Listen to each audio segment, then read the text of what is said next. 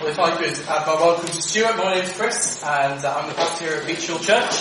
And this morning we're going to be restarting a series that we started a while ago, looking at Mark's Gospel. So we're going to dig in here at chapter 4. But to start with, did you know that the latest weapon in the fight against crime is being speedily developed? It's not the long-awaited invisible police car. It's not exploding chewing gum, despite what James Bond might have told you. It's not even x-ray spectacles that are being developed at the moment. They didn't take any of my ideas at the police force. But it's actually earprint technology. That is the latest thing that's being used in the fight against crime. Earprint technology. Now, this is not a joke. Earprints have been used as evidence now for over 200 legal cases. It started back in 1965 when an earprint was found on a safe. And in Spain, they're building an earprint database so that they can work out if it's your earprint that's on the safe. The European Commission is trying to develop a standardised system to allow this field of forensic science to develop. Now, of course, with earprints, it's a very specific set of circumstances you need to need an earprint, isn't it? Let's face it, it's not all that common. Your criminal actually needs to put their ear on something. But if they have, earprints, believe it or not, are like fingerprints. Everyone is unique. No two sets of ears are exactly the same. Now, I see some of you sort of looking at the person next to you. Don't look at the person, look at the person in front of you. They'll be able to see from their ears.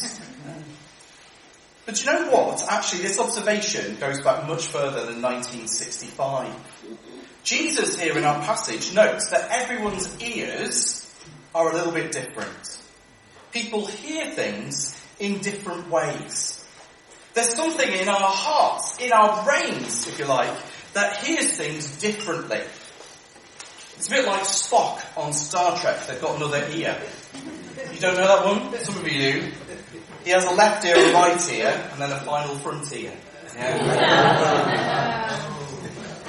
You've thrown him now, but you'll be telling it later, won't you? But our extra ear, if you like, isn't a final frontier, it's an ear in our heart. It's the ears that we have inside us. And just like the ears on our heads, everyone has different ones, as we'll see. So Jesus doesn't want us to look around us and examine the ears of other people so much. He wants us to examine our own hearts, our own ears on the inside this morning. And his hearing test for our ears are parables. The passage before us this morning is the first in a series of parables that Jesus told, which we're looking at over the next few weeks. But here he's actually telling them why he's talking about parables. So our first point this morning... Oh, sorry, more ears, there we go. Our first point this morning, purpose. Let me read to you again verses 10 and 11. And when he was alone... Those around him with the 12 asked him about the parables. And Jesus said to them, "To you has been given the secret of the kingdom of God. But for those outside, everything is in parables, so that they may indeed see but not perceive, and may indeed hear but not understand, lest they should turn and be forgiven." Now in preaching, if you've heard sermons before, you'll know that preachers use illustrations, like the ear illustration that I was just using in the introduction. Illustrations illuminate the point. They're supposed to make things clearer, or at least they should do. Parables, though, are not illustrations. They're not illustrations. Their goal, actually, isn't to make things clearer, but to separate out one group from another. To help one group, and to do the opposite to the other. They're there to increase the distance of understanding between two different groups. To the disciples, Jesus gives in verse 10 the secrets of the kingdom. But to everyone else, he speaks in parables so that they don't understand. So to those on the inside, it brings them further in. And to those on the outside, it sends them further away. And the difference is not in the ears of their head or what's being said, but it's in the ears of their heart. The question is, are they really listening to Jesus? Are they really hearing what Jesus says? And Jesus hammers this home at the end of our passage. Have a look at verse 23. If anyone has ears to hear, let him hear. And he said to them, pay attention to what you hear. With the measure you use, it will be measured to you, and still more will be added. For to the one that has, more will be given. And to the one that has not, even what he has will be taken away. He's saying here, pay attention to what you hear. Those who have get more. Those who don't have, even what they have, is taken away. Do you notice it's the same idea as what he's talking about in the other verses? So a parable, if you like, acts like a fork in the road. You go one way or the other. One way you go further away, one way you get closer. And Jesus does not expect everyone to come closer with his preaching, as he preaches the word. He quotes Isaiah in verse 12. Now, Isaiah was a prophet in the Old Testament, and he was given a very, very hard ministry. He was sent to a generation that God told him in advance would not listen. They were destined for judgment. But God told him to keep preaching. And to keep preaching until, in Isaiah 6, it says, until the cities lie ruined without inhabitants, until the houses are left deserted, and the fields ruined and ravaged, until the Lord has sent everyone far away, and the land is utterly forsaken. So Isaiah's ministry was to preach to people when nobody was really listening, when no one was really hearing, so that they hear the words, but it doesn't bring them closer, it only sends them further away. And Jesus here says that he is preaching in part the parables for the same reason. And to explain a bit more, Jesus tells them a parable. It's all a bit sort of, I think we call it meta these days. You sort of stand back a little bit. He's telling them a parable about parables, really. It's a parable about preaching, and it's a worked example of what he's talking about. And it's a parable really about hearing and really hearing. So we've just got 3 points from this parable. The first is preaching. Have a look at verses 1 to 3 again. Again, he began to teach beside the sea, and a very large crowd gathered about him, so that he got into a boat and sat in it on the sea. And the whole crowd was beside the sea on the land, and he was teaching them many things in parables. And in his teaching he said to them, listen, behold, a sower went out to sow. He starts off with the word listen, to start them off, but then he tells them about a sower sowing something. He tells us in verse 14 that a sower is someone preaching the word. And the context of the parable of the sower is preaching, is spreading the word. It's not about reaching your best potential or being given amazing opportunities. I've been in quite a few school assemblies over the years, and I've heard this taught, and that's what the meaning has been given at. But it's not those things. It's actually about hearing. It's actually about preaching and whether you're really listening. That's why Jesus starts with, listen. He doesn't actually start any of his other parables this way. He doesn't start any of his other teaching this way. This is the only time that he does it. Listen, he says. This is something about listening. It's about listening to preaching. And that's whenever somebody sows the seed, be it from the front of church like this, or one-to-one, or maybe on a course or in a study, anywhere where the word is spread. So what happens? The sower sows his seed everywhere. Everywhere. On the field, on the path, on the weeds, on the stones. He's not sort of targeting sowing, getting it exactly right. I'd be a bit OCD with that. I'd get all the edges and I'd sort of have it exactly lined up. But he just gets it everywhere. The seed goes all over the place. So in terms of preaching, it's to anyone and everyone. If they're breathing, they're worth preaching to, is what he's saying. But I don't want to spend this morning focusing on evangelism and preaching. There have been many great and wonderful sermons preached on this parable as though we were the preachers. But the focus for Jesus is actually not us as preachers, but as us as listeners, as hearers of the word. The point here is that we're all sorts of different people hearing the word. And this crowd of diverse people hear Jesus preach. Jesus here is the sower. The king is the sower. That's the title of our passage this morning. But just hearing Jesus with our outside ears, as we'll see, is not enough. Just hearing good preaching is not what we need.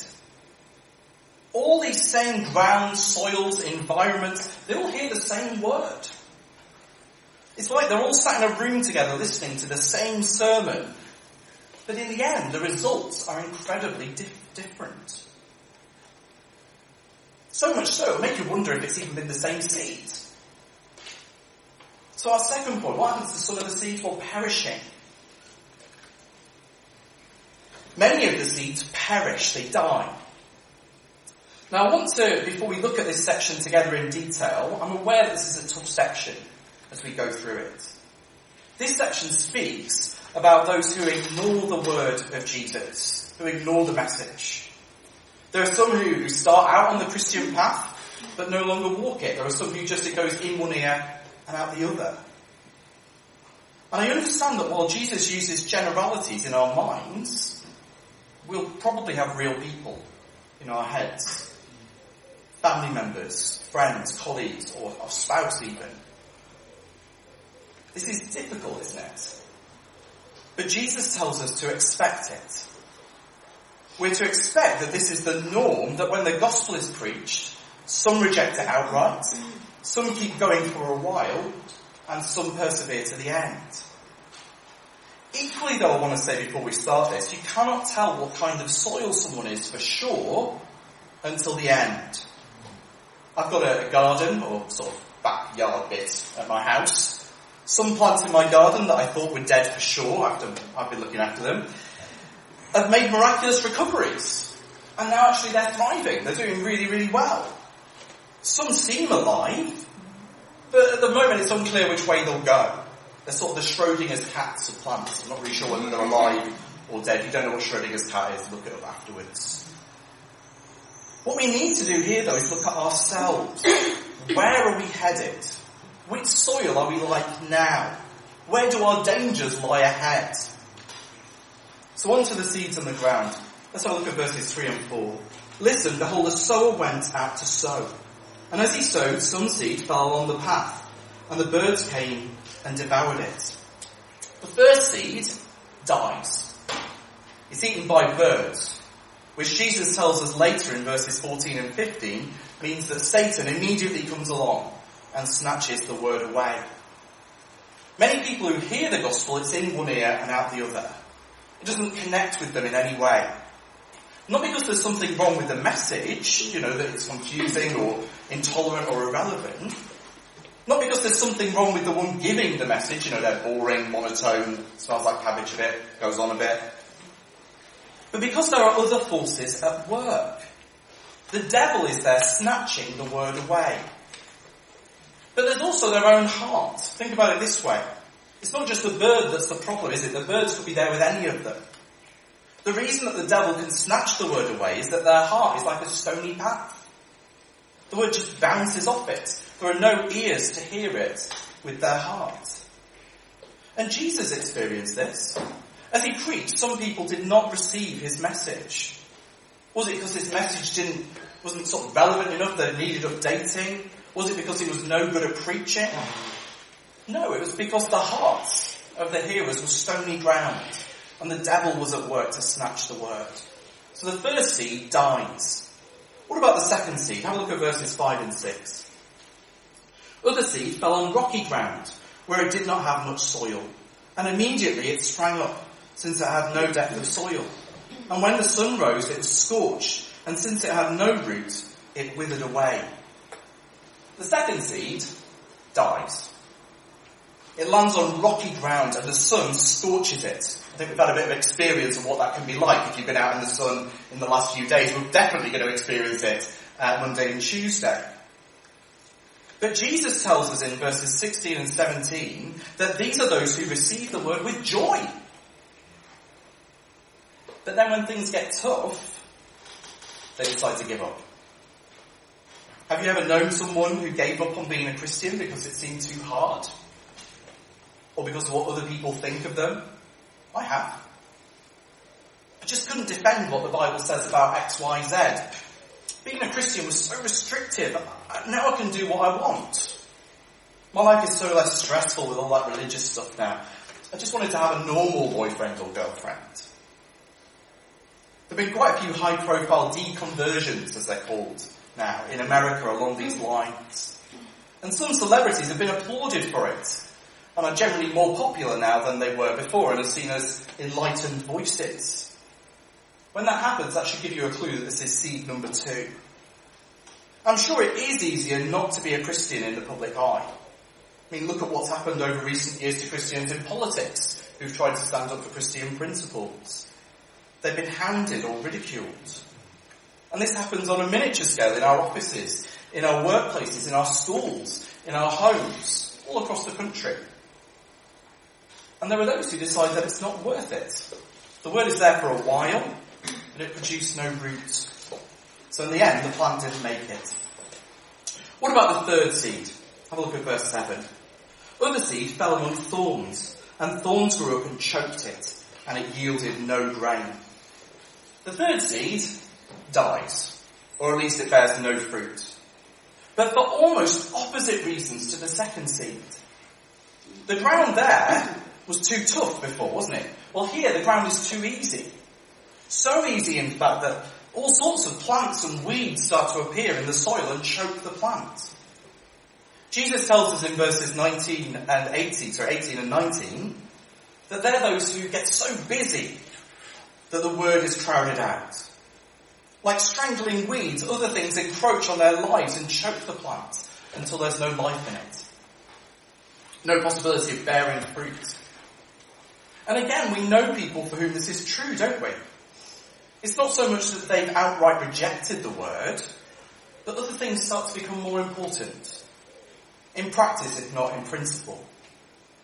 And it's harder today because there is so much more to crowd Christ out. It's not all about church, but let me use church as an example. There's more goes on now on a Sunday. I'm not that old, honestly, despite what my kids tell me.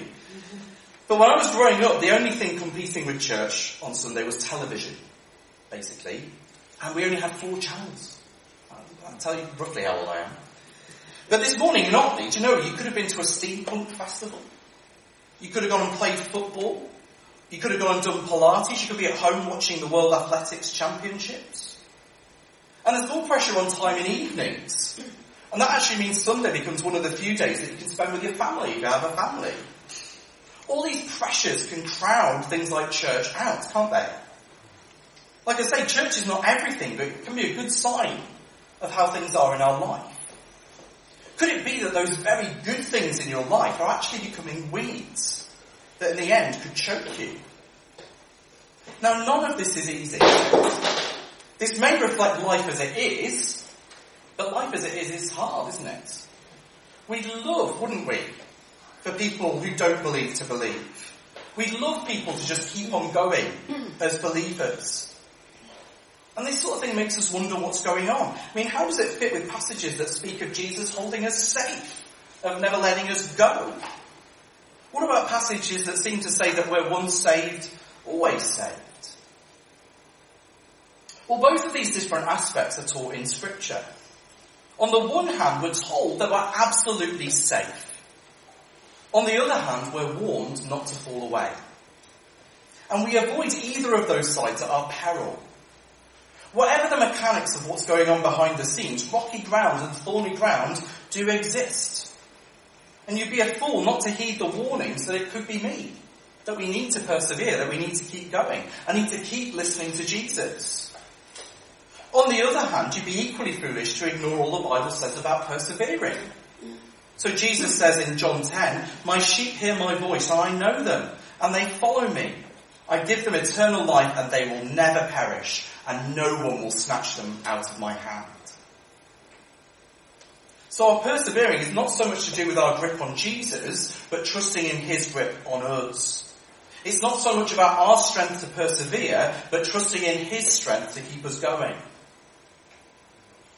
19th century Baptist preacher C.H. Spurgeon argued that if it turned out it was all down to us to keep going, then actually he would have fallen away long ago.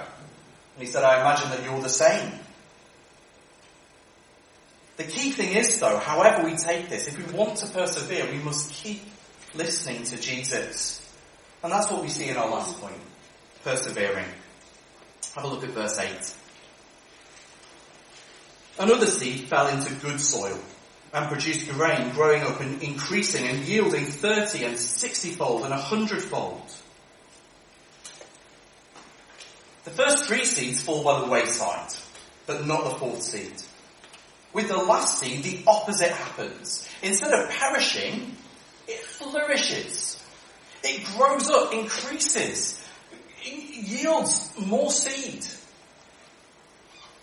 And the question he asks, it's straight afterwards, verse 9, he who has ears, let him hear. The question is whether we have ears to hear. If we have heard with our ears, the ears of our heart, then actually Jesus paints a wonderful picture of what happens. Fruit, a harvest, an abundant harvest. What is that harvest, that fruit? Well, we can take it to mean more disciples, but that's actually unlikely in the context of Mark. Fruit in Mark is life lived in honour to God, lives that produce good works. We're not saved by good works, but like salvation, they flow from a right understanding of the gospel. Hearing with the ears of our heart will lead to good deeds done by the hands of the body. Deeds that honour God, and not just a little, a huge amount. Any farmer would be happy with these seeds, wouldn't they, with that kind of yield? It may have looked like the sower was being foolish when he was sort of sowing it anywhere and everywhere, but here he's been shown to be abundantly wise. But it begs the question, why this outcome for this seed? Why is this seed so different?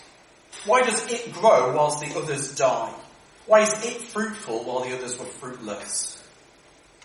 Was it that it had less sun than the scorched seed? Well, no, bizarrely, actually, even though the sun scorched the seed on the rocky ground, we know sun actually helps plants grow. Persecution didn't kill it, it actually reassured this seed.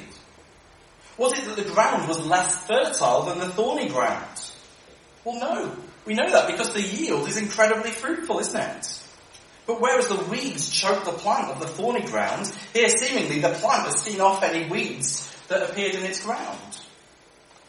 Was it that the devil did not attack? No.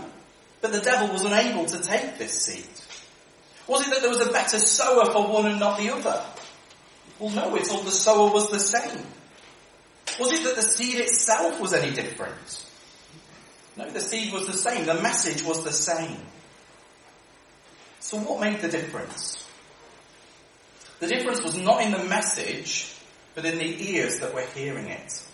Not the ears of the head, the ears of the heart. The ears that really listened to Jesus.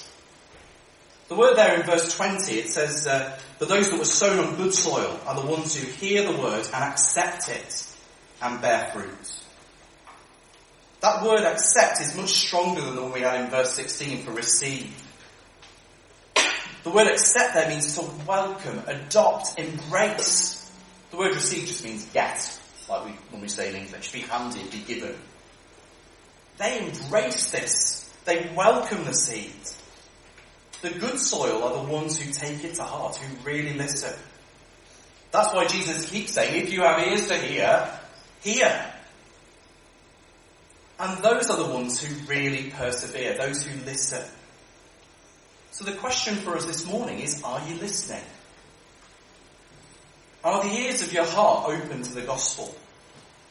The good news of Jesus that we've seen in Mark's Gospel, that although he was the King of Heaven, he came down not to be served but to serve and to give his life as a ransom for many. That he came to die on the cross to pay the penalty for our sin. Jesus has the power to forgive our sins, and so we can enjoy eternity with God. We can be adopted into his family and become children of God. And all we need to do in the words of Jesus is repent and believe the good news, and we'll be welcomed in by God. What have we done with that message? And it's been made clear, hasn't it? We know, if it wasn't clear before, well, I've just explained it. But look at verses 21 and 22. And he said to them, is a lamp brought in and to be put under a basket or under a bed and not on a stand? For nothing is hidden except to be made manifest, nor is anything secret except to come to light. All this has been made clear. And if you've really understood this, one of the ways that it will show is that you will bear fruit. So are you bearing fruit? Fruit that flows from the gospel? If not, the answer is not try harder. That's what you sometimes hear, isn't it? The answer is listen harder. It's not about willpower, it's about ear power. That's the ears of the heart. Listen to what Jesus says. Read what he says. Look at his word. Hear him speak as his word is preached at church. Hear him speak as you open up the Bible with others. In the fight against sin, as with the fight against crime, the ear is the battleground. If you want to remember it, those who persevere, well, it ends with ear, doesn't it? It's bad, but you'll remember it, hey? The clue's in the name, isn't it? The ones who persevere use their ears to listen to Jesus. So let's listen with the ears of our heart. Let's take the gospel to heart. And may your earprints, may our earprints, be ones that are easily identifiable as those who listen to Jesus and take it to heart. Let's pray.